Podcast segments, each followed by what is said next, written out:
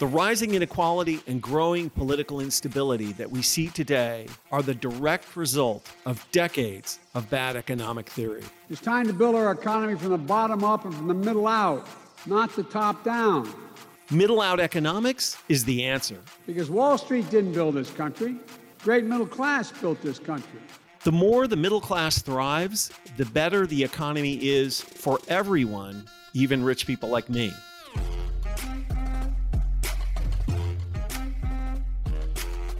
This is Pitchfork Economics with Nick Hanauer, a podcast about how to build the economy from the middle out. Welcome to the show.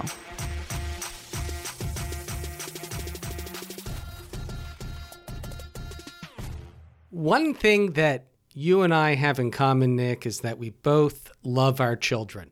That's true. Right. I, well, And- sort of. I, I think I might. I, I think I, lo- I love my children millions of times more than you do. yeah, that's what I was getting that because you know, as a parent, you want to give your children everything and of course, in your case, you can That's right. because you own everything. Yep. Yep. And so, uh, a, a subject uh, I'm sure you've spent uh, some time thinking about is, uh, well, you know, not to get too morbid here, but uh, none of us live forever. And, uh, you know, what you're going to leave your children Yeah. and how they might inherit it. yep. The old inheritance tax conundrum. That's right. And it puts you in a strange place because, of course, you want to leave your children very comfortable. I don't know if Yeah. comfortable is the right word to what they should be expecting. Uh, but you also clearly, anybody who's listened to this podcast knows that you are very concerned about income and wealth inequality Yeah. and uh, how it's uh, not just um, destroying the ability of our economy to. Uh, uh, solve our everyday problems, but it's also undermining our democracy. Yeah, and yeah, so I have, you know, obviously, like lots of people, I've uh, mixed feelings about the inheritance tax, which is an important feature, or it should be an important feature of our economy. And today we're going to talk to David Stasavage, who's a prominent political scientist known for his expertise in taxation and inequality, th- about the estate tax. Because, Goldie, as you know, we're going into this, you know, the boomers who have a lot of dough are growing older and dying. And uh, I I can't remember exactly what the number is, but something like a $30 trillion transfer of wealth from boomers to their heirs is going to, to their heirs, not hairs, hairs and heirs, probably. Well, I, some of them are spending a lot on hair plugs. I'm Exactly. guessing. Not me. Not me. My my hairs are inheriting nothing, and my daughter will inherit none of my hairs. Yeah, exactly. um, oh, but over the next couple of decades, that's gonna that's gonna take place, and you know that's an extraordinary wealth transfer that will be convenient for some, but ultimately potentially really bad for the democracy because you know as we've as we said many times. You know, the more concentrated the wealth in the society is, the more unlikely it is that the society will function highly to the benefit of the majority of citizens. And so, anyway, I just it's a really interesting problem, and I'm excited to find out what David thinks about it.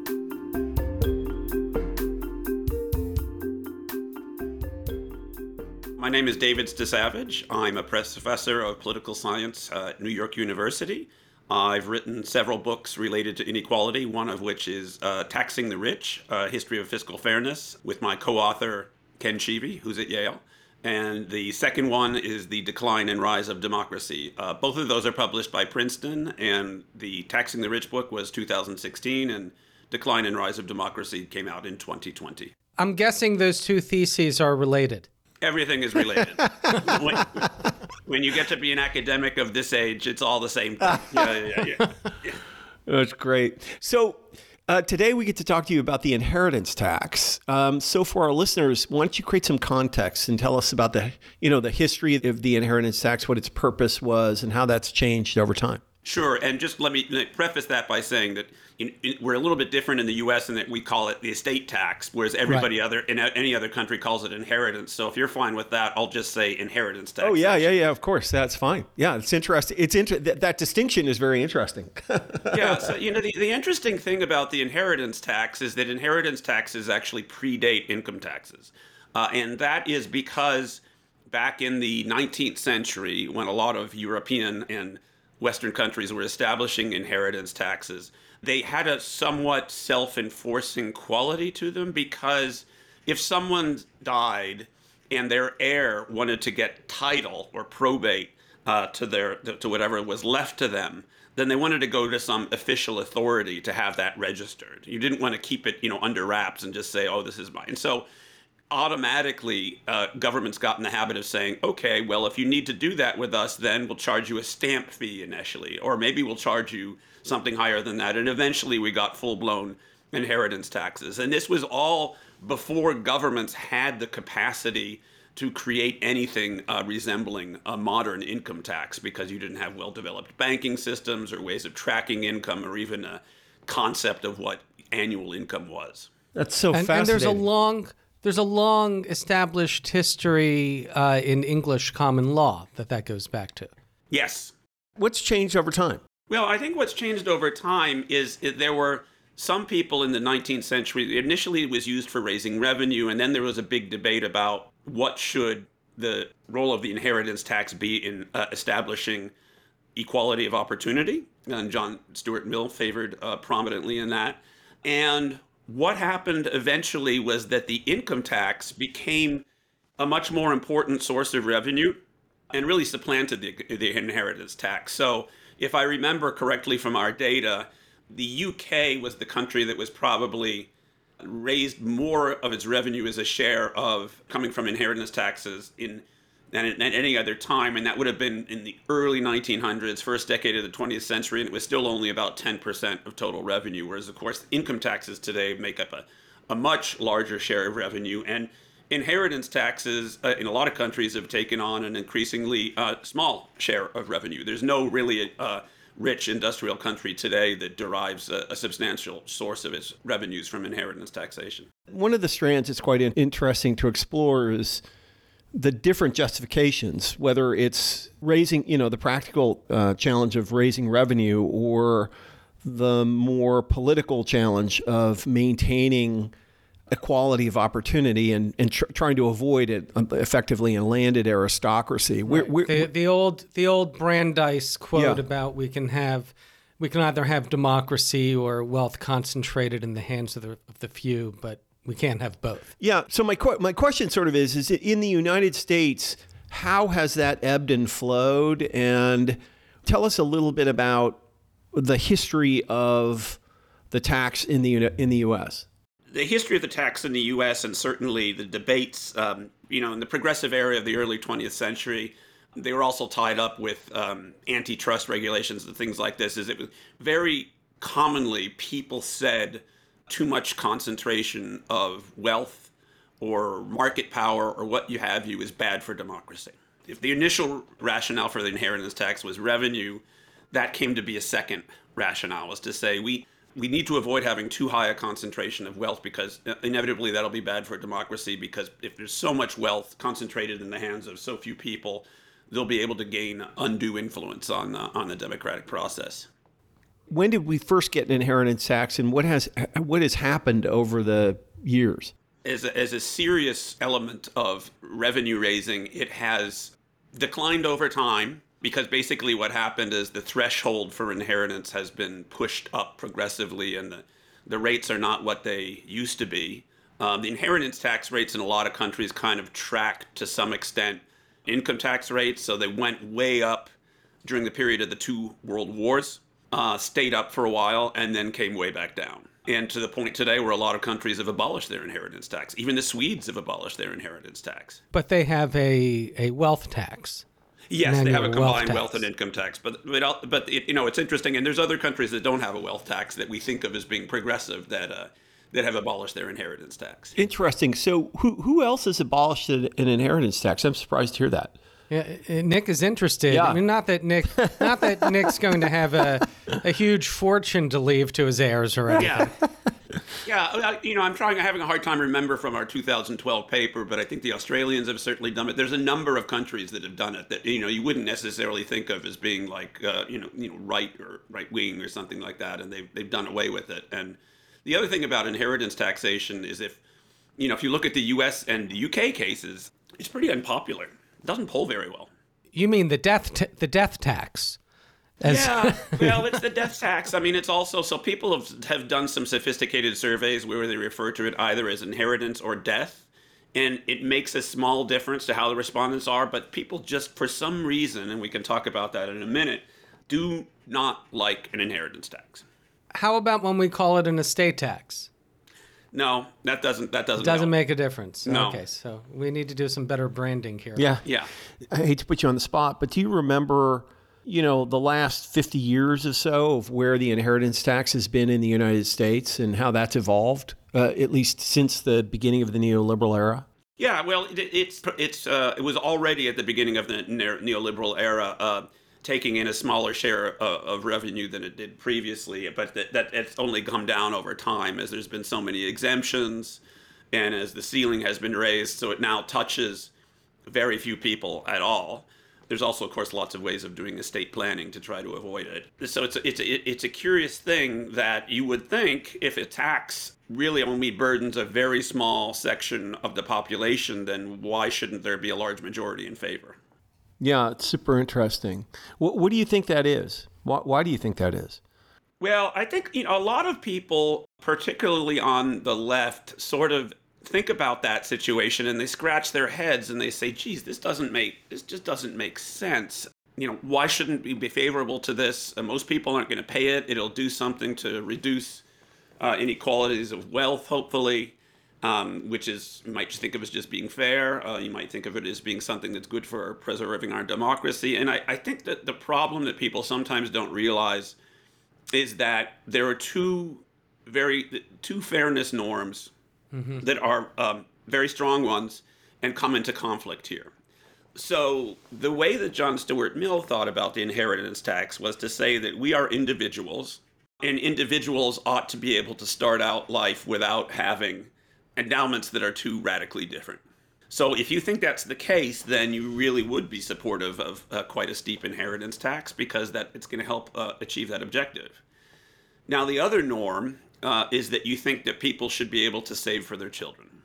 And it's unclear, some would suggest, why, you know, if we think of as composed not of individuals, but of individual family dynasties, then it seems like a dynasty ought to be able to pass on things from one generation to the next, just as I ought to be able to fairly uh, save for my retirement without having that taxed an extra amount just because I'm saving it for later on within my own lifespan.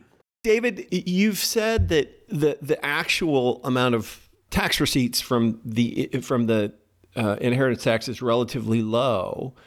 But if you just stipulate that the, the inheritance tax was what David wanted it to be, could it be a lot? Well, I would think of an alternative tax that could raise money and that polls very well, and that is a net wealth tax. As some countries have implemented, and as uh, we've already discussed in the case of, of Sweden. Because if you look at polls on net wealth taxes, a small amount of your wealth taxed each year rather than having some large chunk taken at the time of death, which seems like a particularly sensitive time, or at least I suspect it is, um, then when people run surveys asking uh, individuals what they think about that, they're much more favorable. They're much more favorable to a net wealth tax than they are to the inheritance tax. Okay, uh, we're going to come back to that, but I'm asking a more practical arithmetic question, which is What what would it raise if we were at like 1970 rates?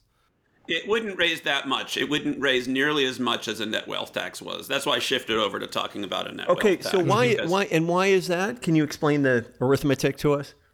Uh, because I think the arithmetic is that for one reason or another, you'd have to have a inheritance tax with really, really high rates to raise a lot of money.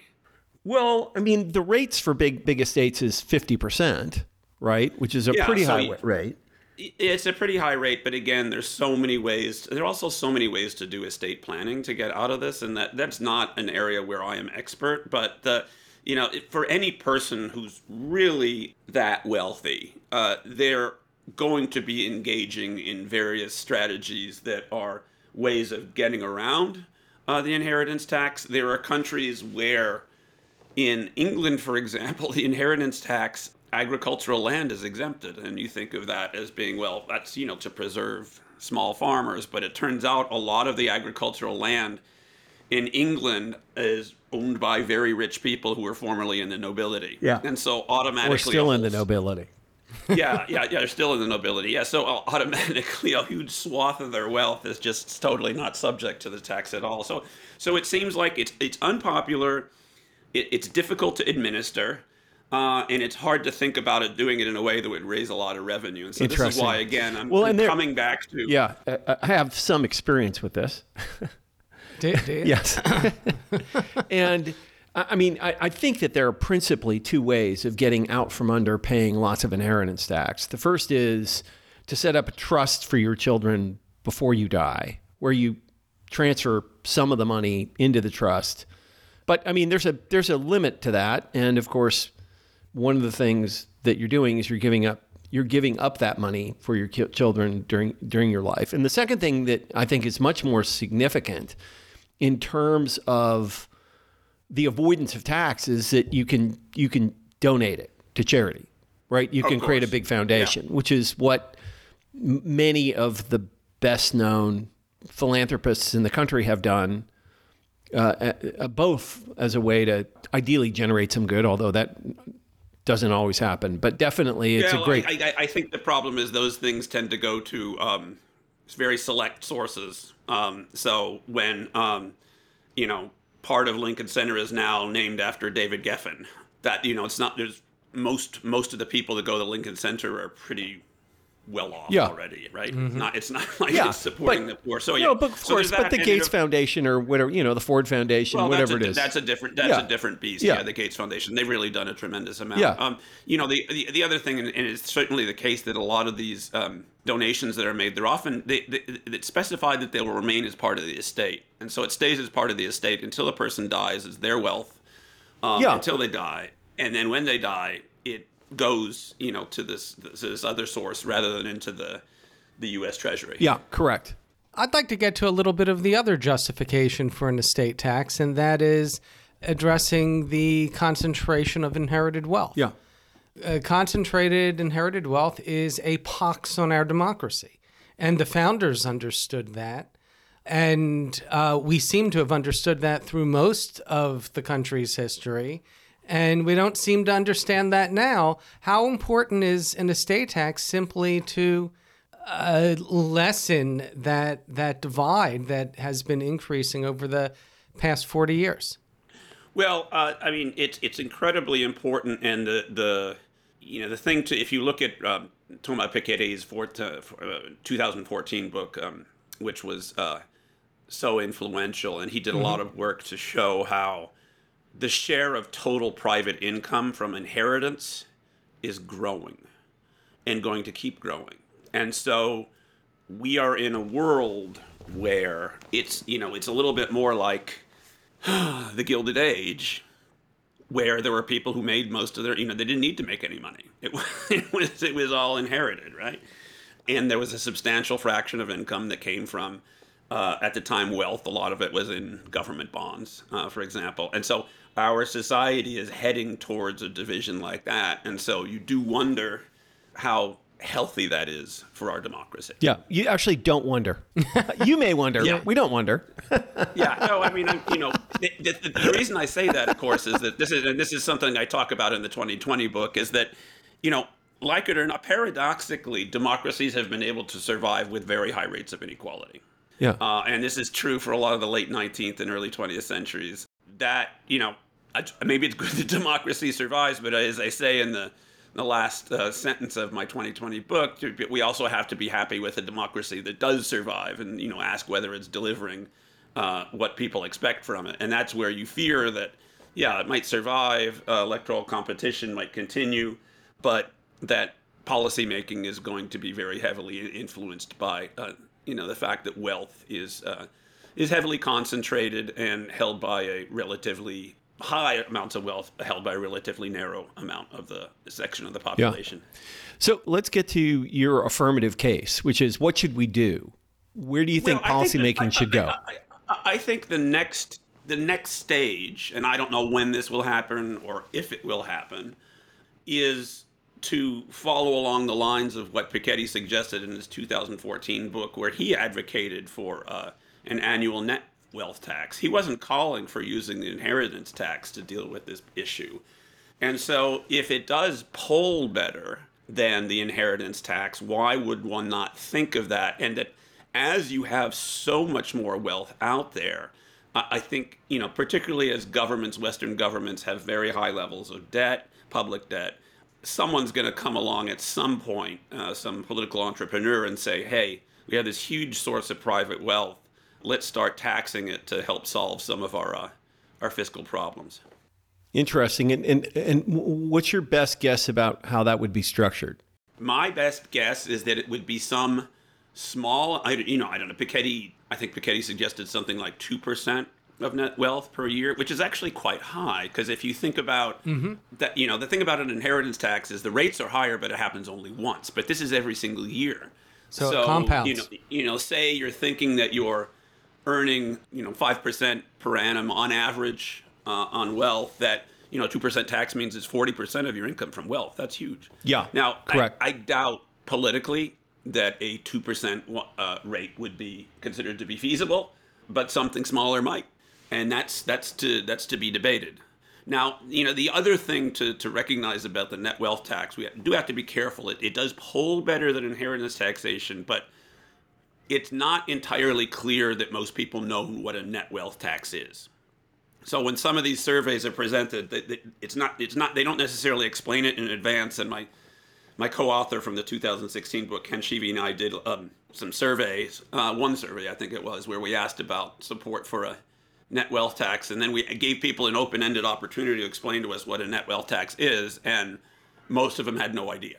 You know, the ideas were all over the place. So it's possible that once that is explained in more detail, that support for it will dwindle. But you know, it seems like it seems like I, I would just be willing to bet that if there's going to be a new trend in wealth taxation, it's not going to be via the inheritance tax. It's going to be something through something like a net wealth tax. And, and, to be fair, the majority of Americans already pay a net wealth tax of sorts. If you're a homeowner, you pay a property tax, which is uh, a pretty significant chunk of the value of your house, which, by the way, is the typical American household's largest asset. And even if you're a renter, you're sort of indirectly paying the property tax as well, uh, because the cost of that tax is passed on to you in rent.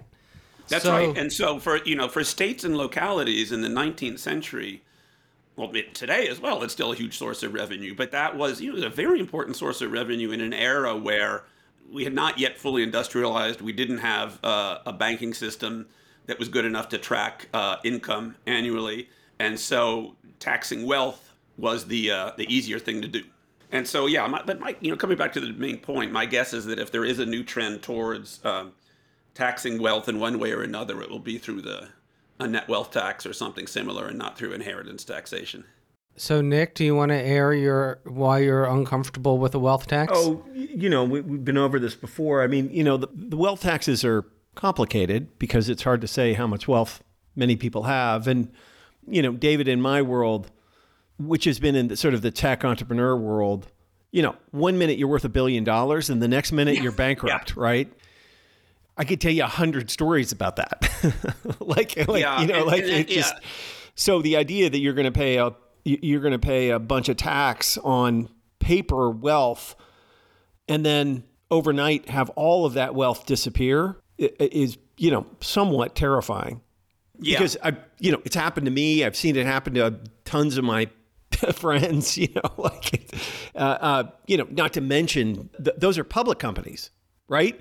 Who are worth $100 a share one day and worth a dollar a share the next. But to say nothing of private companies you know, there's the issue of the fluctuations from year to year, yeah. which could be tr- tremendous. And there is the, the, issue, the other issue you've alluded to there is it's hard to track. And so this is true. This is fundamentally different from the 19th century, where, uh, you know, a much greater share of national wealth, national private wealth, was held in land. It's hide, hard to hide land, yes. right? It's there. And so it was taxable. Whereas today, uh, the composition of wealth is much more complicated. Wealth can be placed here, it can be placed abroad. Uh, there's all sorts of issues yeah. involved that are just a greater degree of complexity. Although a lot of those come to fore with the inheritance tax too, right? Uh, so um, Yeah, but you only have to calculate that once, right? You have to you have to bear Yeah. down and figure it out and take a pass, but you don't have to do it every year, right? No, Yeah. well, the thing is, we haven't even really tried, uh, and so it'd be interesting to see if there's some experiments that get launched in this direction uh, eventually. Yeah.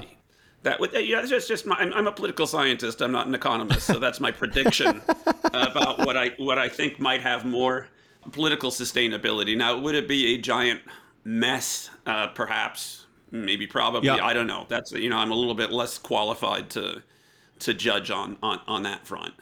Yeah, I have I have more faith in the super rich to uh, their ability to innovate, to figure out how to calculate their own net wealth on a regular basis, and to construct a wealth tax that actually works and takes into account all of these uh, uh, possibilities and eventualities uh, in a Well, way yeah, that absolutely, and that is, you know, that's the, you know, the political commitment is not there.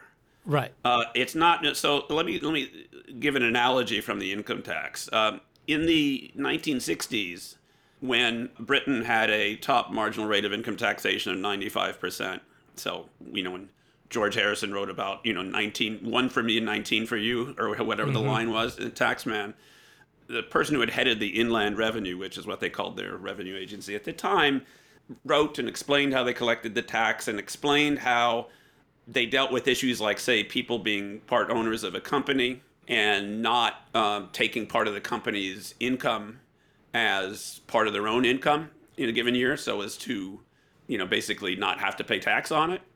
And what the government did at the time was they just said, okay, you should have been taking this fraction of income. That would have been the reasonable fraction that should have been declared as your own income, and you own you owe us tax on the base of that, even if you haven't officially deposited it into your bank account. Now that's you know that's that's a different That's a tough right? that's a tough that's a tough one. That's a very, so so that's the thing. You see, that's a very, very different world Yeah. politically uh, from what you would have today Yeah.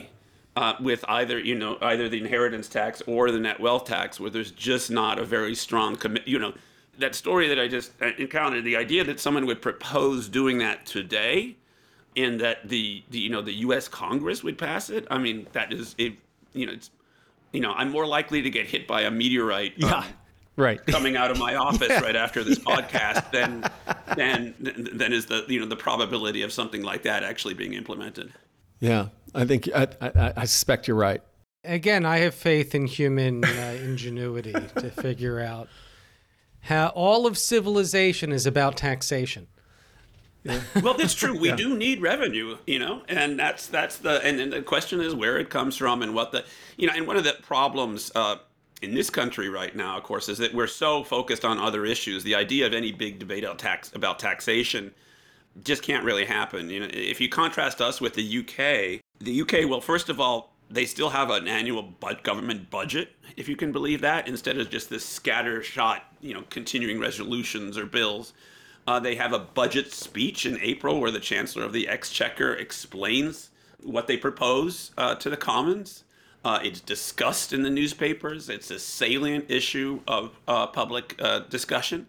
Um, taxes just aren't really salient in American political discussion today, in part, I think, because we're debating much bigger issues, but also simply because our public, federal public finances are so not legible to most people unless you spend, you know, unless you you make a profession of studying what's going on with the with the budget and how we're spending and how we're raising money.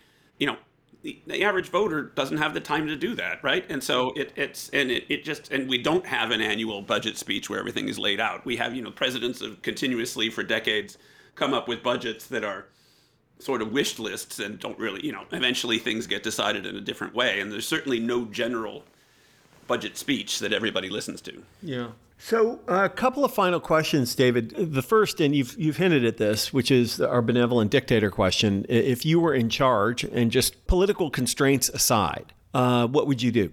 What do you think the best thing for the United States would be? I, here's, here's, here's what I'd do. It's an easy way to answer this. I'd establish a commission. Come on, no, yeah, no, no, no. yeah, He- yeah, he's- yeah, Boy, he is a political scientist. I'd, no, I'd establish a commission to think about the feasibility of a wealth tax, and I would uh, and a net wealth tax, and I would consult. Um, I would have some some top tax law people. We have some of them here at NYU's uh, School of Law, and ask them to think about the feasibility of it and how a law could be written in such a way that this thing could actually be implemented. That's probably the way I. That's probably the way I go, just because I think the the various barriers against inheritance taxation are just too. You're dodging our question. Forget well, the politics. You said benevolent. You said benevolent dictator. Yeah, He's being benevolent. Yeah, I know. How but, about if yeah. you were No, I- uh, in? Uh, forget the benevolence. You were just a dictator. Yeah. Yeah. And you could Well, just impose if your I'm- will. Well, if I'm well, well, okay. It depends what my will is. If my will is to you know, maximize my own revenue at the expense of everybody else, uh, that would be one thing. But that wouldn't that wouldn't be the goal. No, I just think we have to go out and make the case for rethinking um, taxation of wealth in one in one way or another. Okay. And people aren't really making the case out there out there now, and it needs to be done in a reasonable way that you know sort of explains in, in a way that is uh, compelling and simple and maybe you know coming back to that issue do most people even have even the faintest idea of what a wealth tax is uh, you know maybe see if one could establish the discussion about that such that you know it might become more of a well cemented idea in people's minds and then start off you know think about a wealth tax that's not too high uh, but that would raise some more revenue and you know god knows we're at a point where it's not only that we inequality that we have to worry about we have, do have to worry about our, our federal debt and how to manage that So essentially, you're saying Piketty was right. I think he. Piketty is right, but I think he he proposes solutions that are you know he, he wanted to have like a, a top marginal income tax rate. He proposed of 70% or something like 70 or 75% that's that's not going to happen. That happened in cases as we write in our book where there was a world war. You needed revenue. An argument was made that everybody else is out there fighting maybe losing their lives um, people who are above uh, you know conscription age who have higher wealth are sitting at home we ought to have a conscription of wealth as well that was an incredibly powerful argument made in uh, in, in at the time of World War One and again in World War Two, and that's what gets you rates up to that level. But it's really only when you have those moments, severe moments of crises like that, where you have the sense that some people are sacrificing and others are not, that you get major policy moves like that. I think. Like, like maybe I don't know uh, a uh, existential level climate crisis, impending climate crisis, where you know we've got ten years to transform our economy, or else uh, you know civilization-ending events. Yeah, I guess I'm. You know, I'd like to be more. I'm generally an optimistic person, but uh, I'm not sure how optimistic I am on that front. Just because it seems like we've had a lot of really bad climate crises already. If you look at what's happening, but they just seem to happen in this slow fashion. That well, they happen for a while and then they go away. Um, and that's the the sort of scary thing. But yes, potentially, I think you're right. Maybe there could be something really big that happens. You know, some people thought that COVID would have done it in part. So, you know, if you think of the effect of lockdowns, some people could just sit at home and do their work, whereas other people, you know, their businesses had to shut, they had no income. And maybe that would have uh, brought a differential, but, you know, it really didn't. We ran, a survey actually saying that, uh, you know, prompting people about the unequal effects of COVID during the lockdown era did prompt people to prefer uh, slightly higher top tax rate of, of uh, on income in the UK. But the effect was small. It wasn't anything like the effects of you know World War One or World War Two on on the tax system. One final question, David. Wh- why do you do this work? Uh, you know, I don't know. I, th- I think that that's you know, it's just I've always been interested in history. I've been interested in politics. I'm interested in using history to think about where we where we are today. I do find that you know I'd like to hope that people think out there that we need to continue studying democracy and inequality because we want to preserve our democracy and we acknowledge that some inequality may be justified by some people being more talented or exerting more effort or whatever but we also recognize that you know some inequalities occur a lot of them occur for unfair reasons and that ultimately too much inequality is is is unhealthy for democracy either and that it can lead to the end of it or it leads to a form of democracy that gets really hollowed out Yeah. Well, thank you so much for being with us. Fascinating Thank stuff. Yeah, Goldie, you know, the most surprising thing to me about that conversation was David's lack of optimism, I suppose, around the inheritance tax itself. I, must say, I was sort of anticipating him when we were trying to put him on the spot on like what he would do. I, I just assumed he would say, close all the loopholes and raise the rate to 70%. Right? Like, I'm, I'm all for that. yeah, you know, I, I guess I would have thought that's where he was going to go. That's sort of where my head would go if I was going to address this. But he had a lot, you know, he obviously has, uh, you know, he's a lot of expertise around this. And as a political scientist, Right. he's deeply attuned to what's politically viable, which it, it's a fair starting point, right? Um, Uh, right, What did you did- What did you think? Yeah, I I mean obviously right now in this moment it would be very difficult to get back to, you know, 1950s, 1960s level of taxation on inheritances, on on income, etc. But, you know, it had been difficult before we got there. As he pointed out, yes, it took World War and the Cold War to, to get at those top marginal rates, and they've been declining ever since. But we did get at those. So, you know, politics change, and it's not something you ever expect. Look, you and I have been working together uh, on changing the political narrative for almost a decade now, you a bit longer, and it's slow in coming. Oh my God, it is slow in coming, but it it's been coming. We've made progress. So, well, we may not be able to do the things we want with the tax code now, the things that we need to do. We may be able to do it in another 10 years Yeah, if it's we possible. continue to to work at it. Maybe I feel a bit more strongly uh, about uh, inherited wealth um, as somebody who won't inherit a lot of wealth and who won't pass a lot of wealth on. So it's you know it's not my ox being gored, um, but you know I mentioned in our conversation that Brandeis quote, which I think is true that you can have democracy or you can have concentrated wealth in the hands of the few, but you can't have both. And even Yeah. worse is not just concentrated wealth, but inherited, concentrated inherited wealth. And understand when you go back to to Piketty and you look what he's talking about, the era that we're returning to, that wealth, the way that earns income for the heirs, it's pure rent seeking uh, you are you are essentially making money on your money by renting out your money or by uh, purchasing things that people pay rent on. This is a recipe for a rent-seeking inherited elite, which is what you know. That's what Europe was for hundreds of years. Yeah. So would I take a two percent uh, wealth tax, annual uh, net wealth tax, over a uh, uh, sixty percent, seventy percent uh, inheritance tax? Sure, why not? It produces the money and uh, the revenue in a more uh, steady and reliable fashion. Uh, it actually raises more money over the long run. It's probably a more efficient tax in the long run. So I would take that, but I wouldn't give up on on taxing large estates uh, because it's un-American to to establish these elites. And one of the things the the word we didn't use in this, we talk about money and wealth. What we haven't been talking about power in this episode. Yeah. And money buys Is power. Yeah. Wealth and power go together.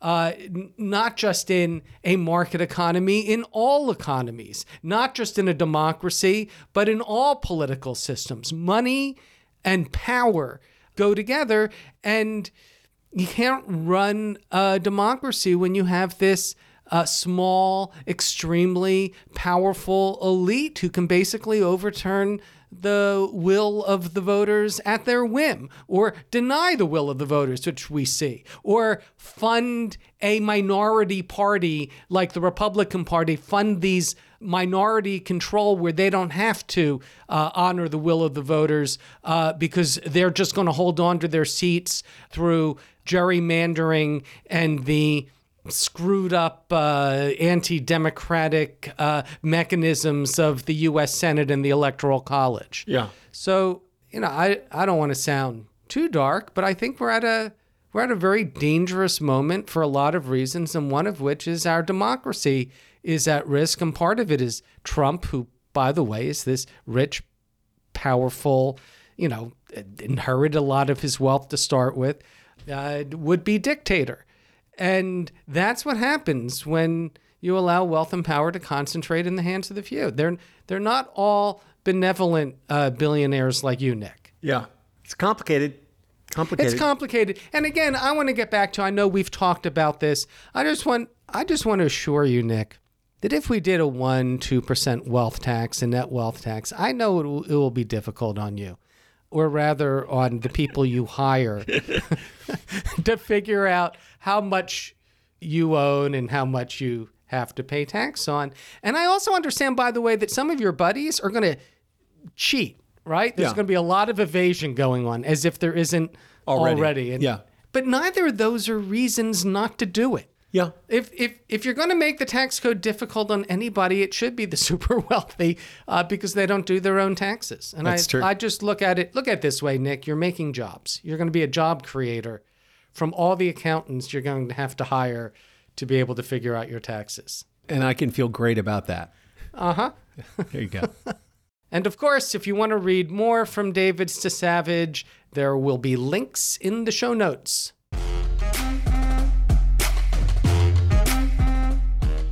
Pitchfork Economics is produced by Civic Ventures. If you like the show, make sure to subscribe, rate, and review us wherever you get your podcasts. Find us on Twitter and Facebook at Civic Action and Nick Hanauer. Follow our writing on Medium at Civic Skunkworks and peek behind the podcast scenes on Instagram at Pitchfork Economics. As always, from our team at Civic Ventures, thanks for listening. See you next week.